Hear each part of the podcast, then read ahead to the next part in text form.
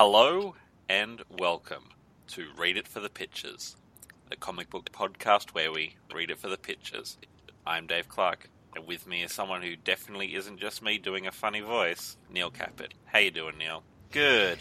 This week we We have two superhero books this week. Bloodstrike Remastered, a 25-year-old Rob Liefeld comic restored by Dan Fraga, Danny Miki, Thomas Mason, and Eric Stevenson.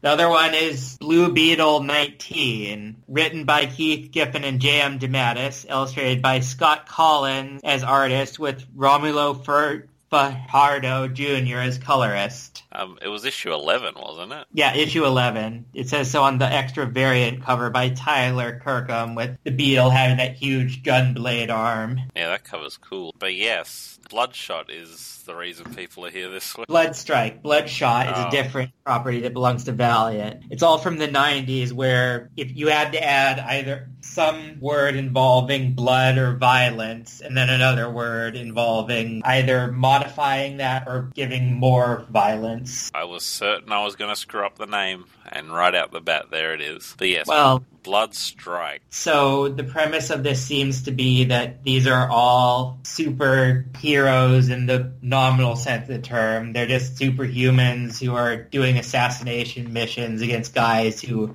I guess deserve it. And the main character, Captain Cabot, also goes by Bloodstrike as his name. We should talk about like his design because he's the quintessential Liefeld character. A little bit of background. This is a reprint of a comic that came out. Do we know what year it came out? Would have been like 93? 25 years ago, so it would have been 92, when Liefeld had just broken away from Marvel to do Image and was doing a bunch of different projects that he didn't really stick to. And I can only assume the reason it's getting a re-release now is because we'll see it in cinemas in a few months. Someone optioned a Liefeld property. I mean, I know he's still getting work, but I, I can't really believe that, well, stranger things have happened. From the creator of Deadpool. That doesn't sound good in a movie trailer to you? I guess it does, but even though all the things people actually like about Deadpool came well after Liefeld, he just introduced him as a character who was a, basically a red and black Deathstroke. Yeah, but in all seriousness, I have no idea why this is being remastered now. It's interesting. Bloodstrike is the quintessential Liefeld character, but it's also the quintessential Liefeld comic, where it's just a bunch of big guys with a lot of belts and pockets and guns and blades fighting. And there's a lot of violence, but it's PG-13 Hunger Games violence, so there's only slight bits of blood and no gore decapitations, which in the age of Geoff Johns DC comics, where you get limbs ripped off all the time, it actually seems kind of quaint and soft. You say Hunger Games violent, but I don't know. Like the Hunger Games had mo- like had moments where it made you consider that they were like teenagers murdering each other. Well, But- what I mean is it's kind of plastic violence. So like the movies had all the books, horrors, all the kids killing each other, mass graves, serious injuries, but you didn't really see blood spurting out. It's similar to how they used to dub over Japanese shonen anime. So like you couldn't see blood flowing out even though there was still all the killing and violence. Yeah, I was gonna say a more apt comparison is it's kind of like the violence in Super Smash Brothers, right down to the characters being a bunch of palette swaps of other popular pop properties. Right, since this is a Liefeld original comic, the characters really aren't original. Like, there's that guy, Deadlock, who is basically just a red and white Wolverine who has uses his fingers instead of the claws. And I guess Bloodstrike himself is basically Cable, except instead of a metal arm, he has an arm which is covered in belts for some reason. It's to keep stuff in, right? No, they're just belts wrapped around his left arm. It- It's there aren't even any pockets there. He just put a bunch of belts there. I don't know what he's trying to do. I guess it's some kind of kink he has about belts. Seriously, he looks like a Final Fantasy character except burly instead of a feet, but it's still got all the belts. Yeah, it's this one. And there's also a character on Bloodstrike's team called Fourplay, Hell because she's a woman with four muscular arms. Come on, that's funny.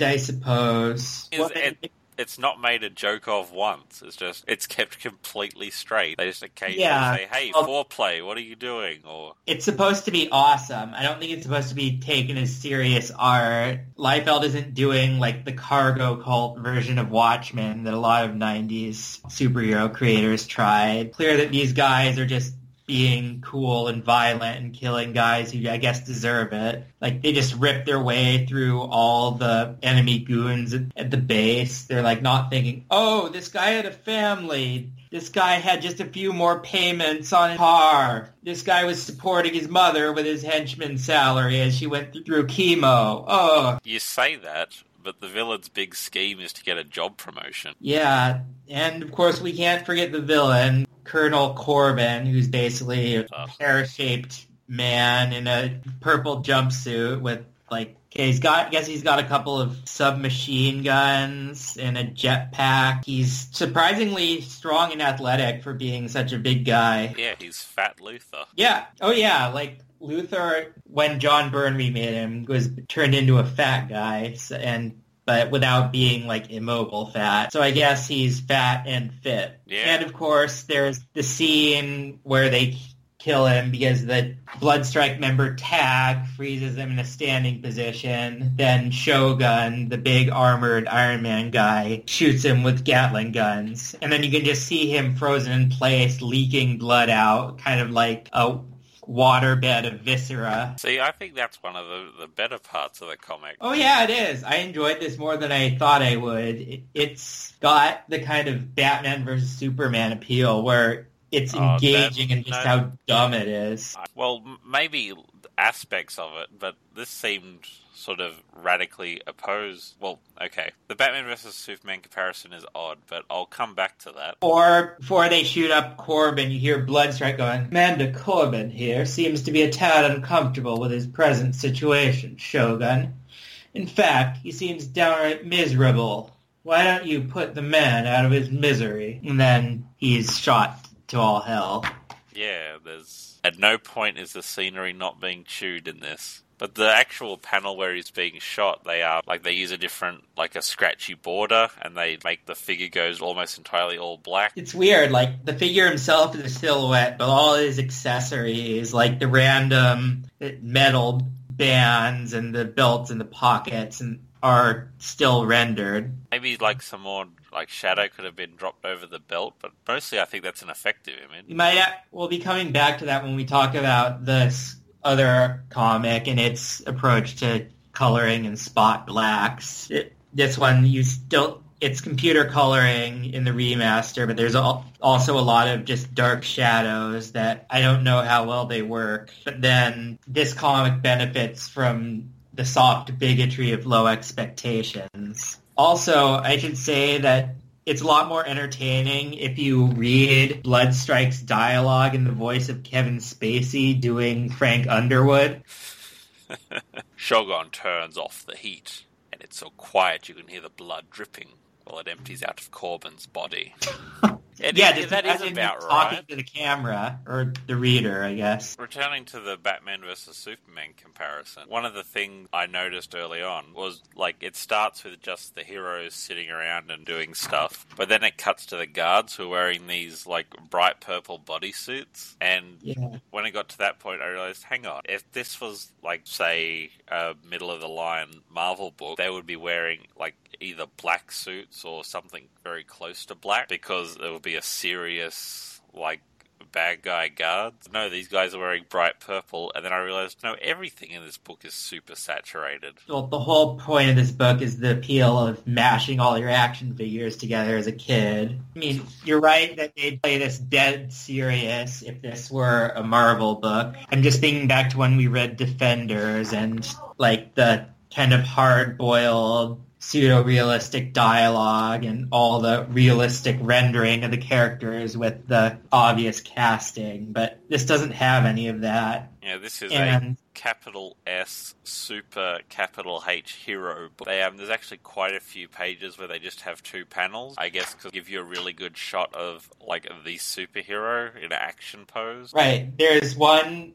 that's slashed diagonally down the middle. The top half is Shogun shooting all his guns, and the bottom half is the goons getting shot up, and you with like these little catch-up splatters to show they're d- dying. Uh, For a comic called Bloodstrike, it never actually gets bloodier than that. Yeah, like I mean, I imagine I'm not um super up on it, but what I've read of modern Batman comics is they're like at least half trying to be crime comics as well, and serious and moody lighting and all that good stuff. But no, this is just straight up action figure superheroes shooting each other, and It's part of me thinks it has to be somewhat knowing. it's knowing. I don't know about the original, but I think the overall quality of the art is on par with any standard Marvel and DC book. I guess in the remaster, they corrected a lot of Liefeld's faults, like not even bothering with backgrounds, having anatomy that just doesn't work. Oh, You don't really see any of the man boobs Captain America style Liefeld stuff in here. Yeah, I like if you wanted to, you could go through and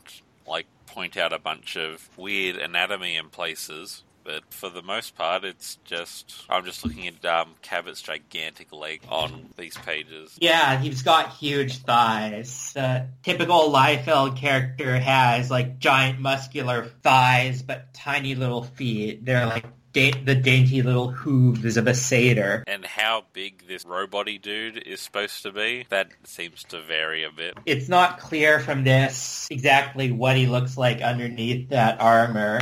I know that they're saying like there is a man in there. I don't know if he's just a really huge man or a smaller man in like a cockpit pushing buttons to move the arms and legs and guns. Oh, also, when I come onto my theory that, oh, like, this is just everything is as bright as can be and there's very little situational lighting, like, immediately at the end, you've got Cabot sitting in a chair and there's this, like, faint green glow over everything. I don't know, I suppose maybe cutting away from hypersaturated to something a little more muted, supposed to show the transition from, like, a chaotic action scene to something more quiet. Well, the whole thing is a chaotic action scene, Well, yeah, except at the end when they try to give some pretense of characterization and plot. Yeah, so I haven't read that many of the 90s comics, but I'm starting to get a sense of like why this sort of style took off. Like obviously this was after uh, Dark Knight Returns and Watchmen and everyone trying to be very dark and serious, but That never stopped. well, yes, of, of course. But this is just bright and superhero-y. It reads like a early 90s comic with like mid 90s coloring when they made everything super shiny because they just got computer coloring for the first time. And I read a lot of 90s comics because the X-Men were my first fandom and I think this would work as kind of an indistinguishable generic 90s comic. But reading it now in the tens, it's kind of like a quaint piece of historical fiction. I mean, it bothered me in the 90s, even though that I was a kid then. I still went back and read all the 80s Chris Claremont X-Men comics and the transition from that kind of complicated, soul-searching storytelling to just action and posturing and like these incredibly fetishized militaristic outfits. I didn't like it back then. Now, with the benefit of hindsight, it's kind of nostalgic. Yes, I was going through this. I'm thinking maybe we should go back and do a bunch of the early image books. I would like to do the old Wildcats because that would basically be this style except done with a lot higher quality. I, I mean, I know what I'm looking at at every point. The only time I was kind of disoriented was th- when they had that splash page of Shogun against the Colonel and his goons that where you have to turn it vertically. I, but I'm reading that as a physical comic. I don't know how it works on Comixology. Oh, is that the one with the diagonal cut? No, it's right before that where Shogun's bringing out all his guns and Oh, is that a double page splash rotated in the physical one? Yes. Ah. So he's called Shogun because I guess he's supposed to look like something out of one of those Japanese animes, and he's got all the guns. I don't know if he's actually a reference to the shogunate of Japan. Well- Somehow I doubt that. Well, Liefeld had cable. But At least they don't ha-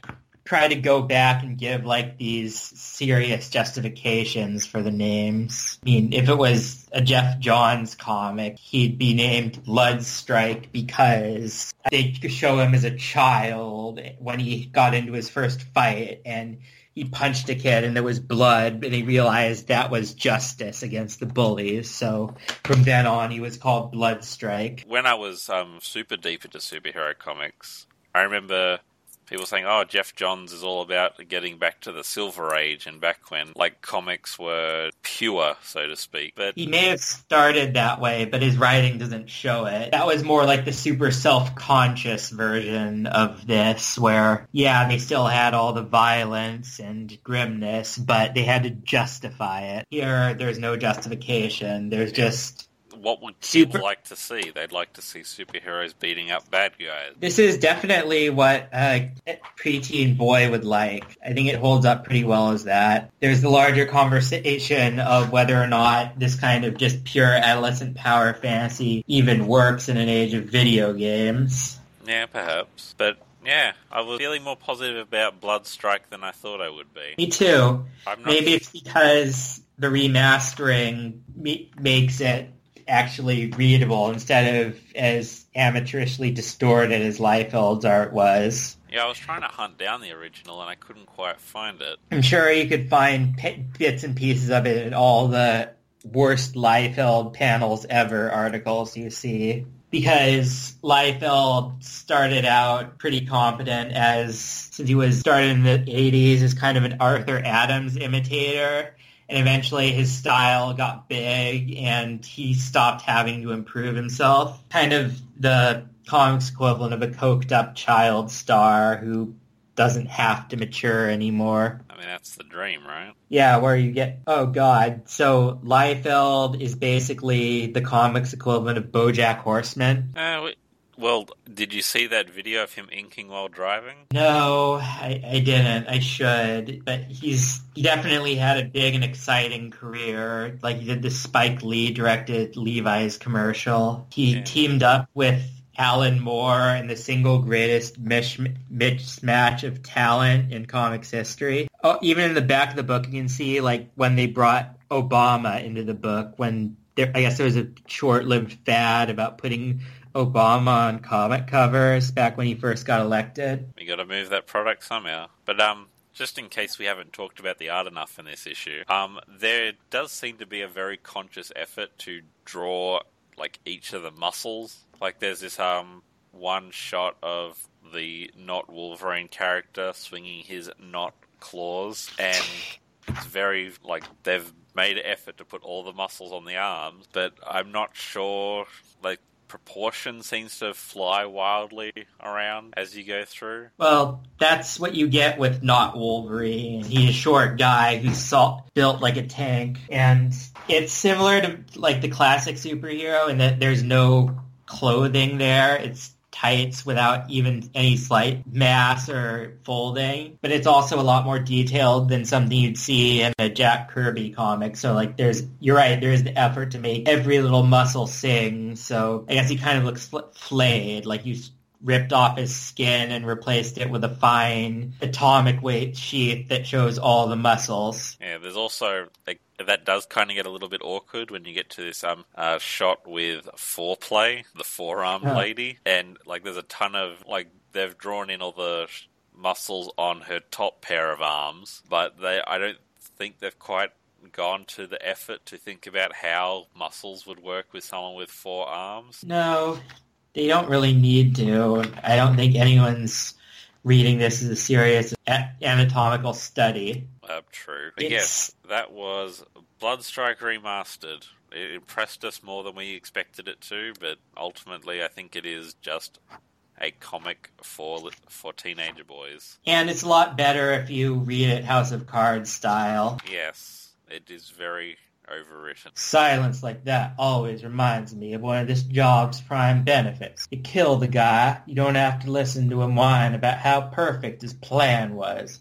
Well, you're hauling in a maw. So there he stands, looking cold and lifeless, with all his eyes open. All in all, it's a pretty pathetic sight.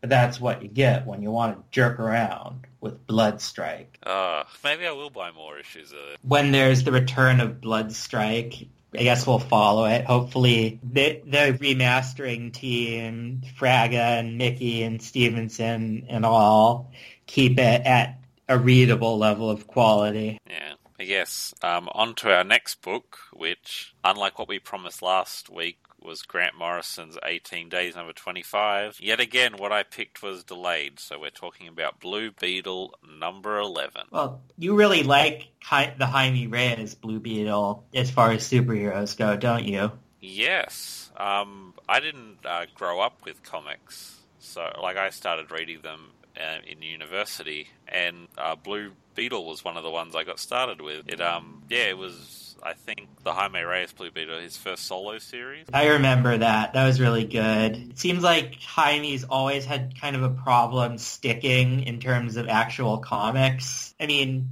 obviously he's an ethnically diverse version of the Blue Beetle. He's Hispanic from El Paso, Texas, and he's his get stick is that he's got the scarab on his back that gives him the armor, but the scarab's part of an alien regime trying to take over Earth by giving it a champion who eventually takes over. But so there's a lot of interesting stuff there, and it's really played well in other media. Blue Beetle appeared a lot in Batman Brave and the Bold. He appeared in Young Justice. He's even in Injustice 2, but his comics somehow just don't stick. Yeah, it's um I'm always surprised that like Blue Beetle doesn't get like a huge push. Or maybe he did like well, he's got the material to be an A-list character, even though he's relatively new. The concept just works. Like he's got this teenage Peter Parker appeal. He he's got a unique and multicultural background. Like his family is a big part of the book. He's got cool friends in his supporting cast, and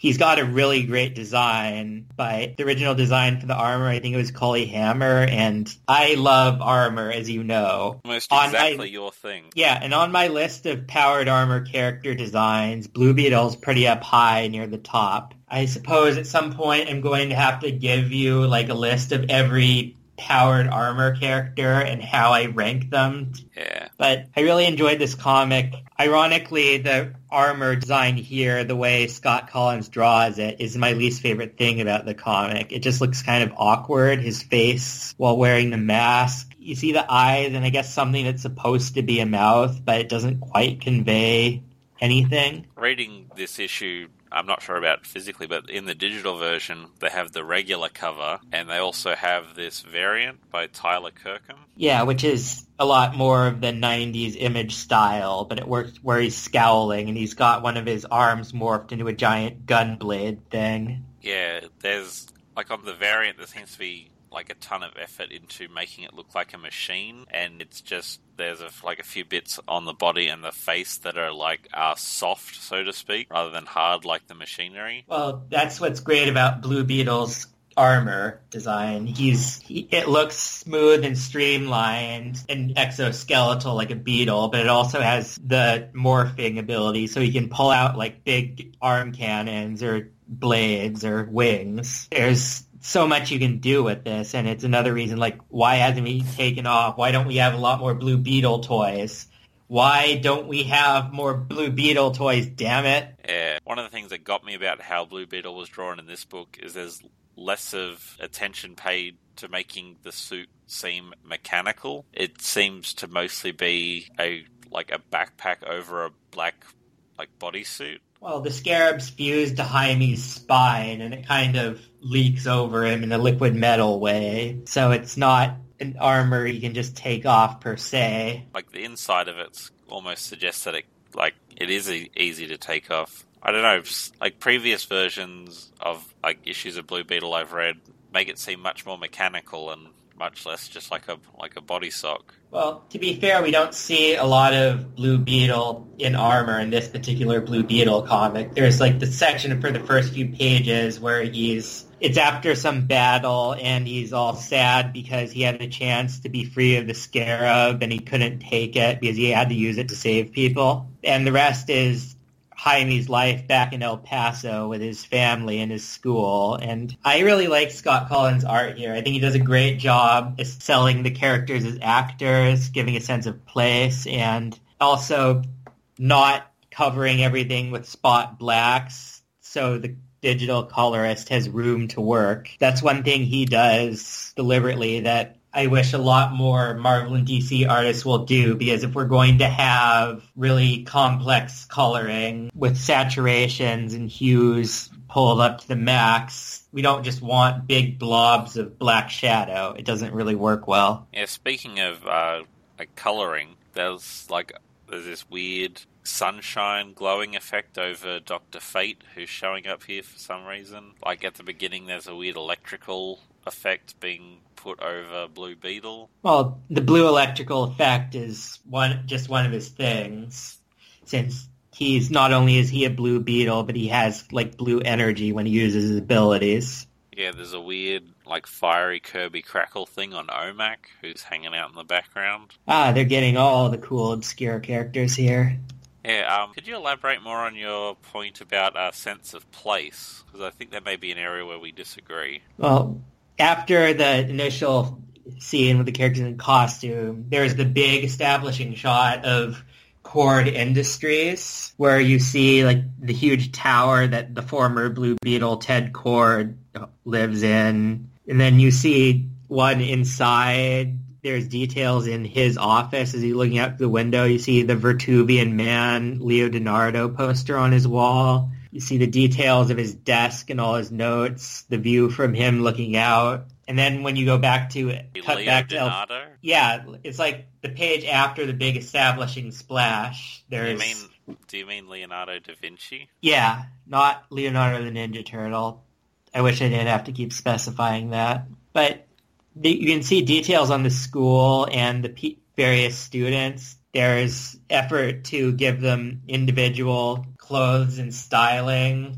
I don't know how contemporary it is. I don't know what the kids are wearing these days, but it's sold well enough to that it reads like this is a busy high school environment. It's got a good sense of place. Yeah, I'll, I'll agree with that. There's a lot of specifics given to each of the characters. Also, the his female friend who's got the skeleton T-shirt. That's an odd choice, but I think it works. Well, she's also got like an apparent acne. I don't know if that's supposed to be freckles or acne, but it, differ- differentiates her as a character. You oh, see Oh, yeah, I see it now. his friend Paco and his girlfriend, I guess. It's definitely really strong at like using a lot of line detail to ju- just cram everything in there with things while allowing the digital colorist to worry about the shadows and the values. I can agree with that, but um, actually, I had a somewhat of a nitpick concerning our sense of place. Uh, going through the book, there are very few panels that seem to have the same place in the background. Just trying to find a good example here. I remember getting of the school scene. This they showed different backgrounds. I guess they're showing the whole environment from different angles. I don't think it ever disoriented me and made me think that they were just shifting from scene to scene. And if anything, I thought it enhanced the book by giving the backgrounds more diversity, kind of a panoramic view through all the images. I'm not, I'm not saying it reads like cutting from different location to different location. There just seems to be very, very few elements that are similar between like background shots. Well, there are different elements, but you still see like the frames of windows and the elements of the school environment, the Yeah. when- chalkboard where, with the Civil War information, the air conditioner. It does definitely feel like a school. And since I used to be a teacher, I can relate to this environment, except for the fact that it's not filled with constant pain and sorrow. Yeah, here's a good example. Um, on Comixology, page 15, this first panel shows them walking down a what I thought initially was like a pathway up to a school, but I've now worked out it's a sidewalk and there's a construction like like there's a fence and a construction building behind them. The Oh, they're just passing through, right? They're walking down to the school. They pass their friends arguing about whether or not there's more to life than video games. Which- Spoiler alert, Of there course isn't. There, of course, there is. There's also podcasts. But yes, So, uh, but what I if was we saying, develop a podcast about video games, we'll never need to do anything else in life to feel fulfilled. Yep. So stay tuned, guys. Yeah, like panel one shows in the background. There's like a, like a building under construction and and a, like a chain link fence. The next panel shows a house. Yeah, it looks like a house and then a house behind it, like a suburban setting. The panel after that shows like sort of a built up, like built up, like I don't want to say high rise, but it's like a big sort of like office building, I guess you'd say. And then the panel after that, the background is back to being like it's someone's lawn, but and behind the lawn there seems to be a whole bunch of cars parked up. For a busy, busy middle-class suburban area with some construction going on, I think it sells that pretty well. The fact that we're even talking about just backgrounds here gives it a huge edge against a lot of comics. Backgrounds are something that a lot of us, myself included, struggle with. Yeah. Well, like this isn't like anywhere near the completely bare open areas that we had in Bloodstrike, but I don't think it like I think it's more of a suggestion of a setting. Like here are two characters arguing. The setting is exterior suburb. You get the story, but I think there could maybe be some wider shots to set There up could- the environment. There could be. This is still being done on a deadline. You can't go all Geof Darrow and give a million little background details. Oh, and something else that sort of pushes against the idea of doing a bunch of establishing shots is that this book is full of words. Yes, it's a typical superhero comic, so of course they don't write economically. Yeah, it's um you kind of get away with having less of a focus on background because the word balloons become like a physical like a design element you need to plan around. Right. That's are we going to include lettering in this read for the pictures podcast at any point? Because not just words, but word placement does contribute a lot to how it reads. And since this is going off of a script with a lot of words, wondering how well the placement works. Yeah, I don't think we need to get too pedantic about where the line between story and art is exactly. But yes, there is like the words on like the word balloons on the page are like a graphical element that is part of the bigger like composition of each of these images and it does direct how like your eye moves through them and gets the story. I didn't have many problems with like like getting confused about which balloon to read when, but there are a lot of like two characters will be next to each other and like a huge string of bouncing back and forth balloons will be coming out of them. At some points it works. At others, like at the end of the first scene with Jaime walking away from the other superheroes, going to sulk in his tent, Achilles style, you see a lot of word balloons about the characters in the background just chattering. So I couldn't see all the things that Ted Kord and Omac and Jesse Quick were saying because they're just kind of spread out all over away from the main action. Oh yeah, Omac has his own custom uh, word balloon. Brother Eye's got a custom word balloon. Doctor Fate's got a custom word balloon. Right, we're in 90s Marvel style lettering territory where everyone gets their own font and balloon style. Not everyone, but there's a fair few. Also, the Well, all the supers do, it seems. Once we get to the civilian scenes, they all have the same font and the same balloon style. But yeah, returning back to my point, this um big just like destroyed part of town where they had their big fight, there doesn't yeah, it there doesn't seem to you can't really build up a sense of what that area really looks like. It yeah, it's it's just like there's destroyed rubble in the background of each shot, but You can say that on on page five, what you're talking about, you can see that it doesn't really have this a sense of place. It doesn't quite sell as a panorama of a destroyed city. Yeah, and perhaps the reason I'm harping on this is, you know, one of my project got really pedantic about things, and I made 3D models of the locations where my comic was set, and like I at some point in my madness, I was looking up furniture wholesalers to get dimensions of like a standard cafe table and chair. I remember when I w- you were right showing me it in your storyboards, and you put a lot of detail just in the scenery and creating a believable environment. Yeah,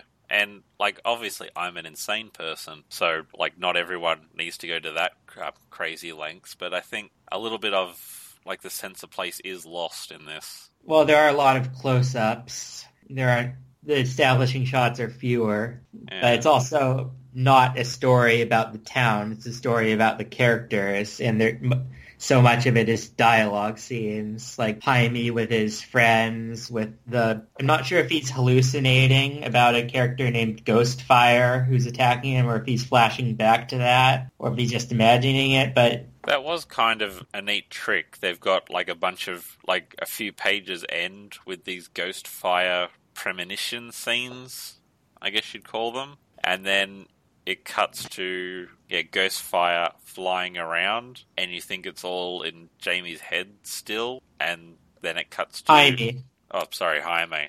Jaime. I get yeah.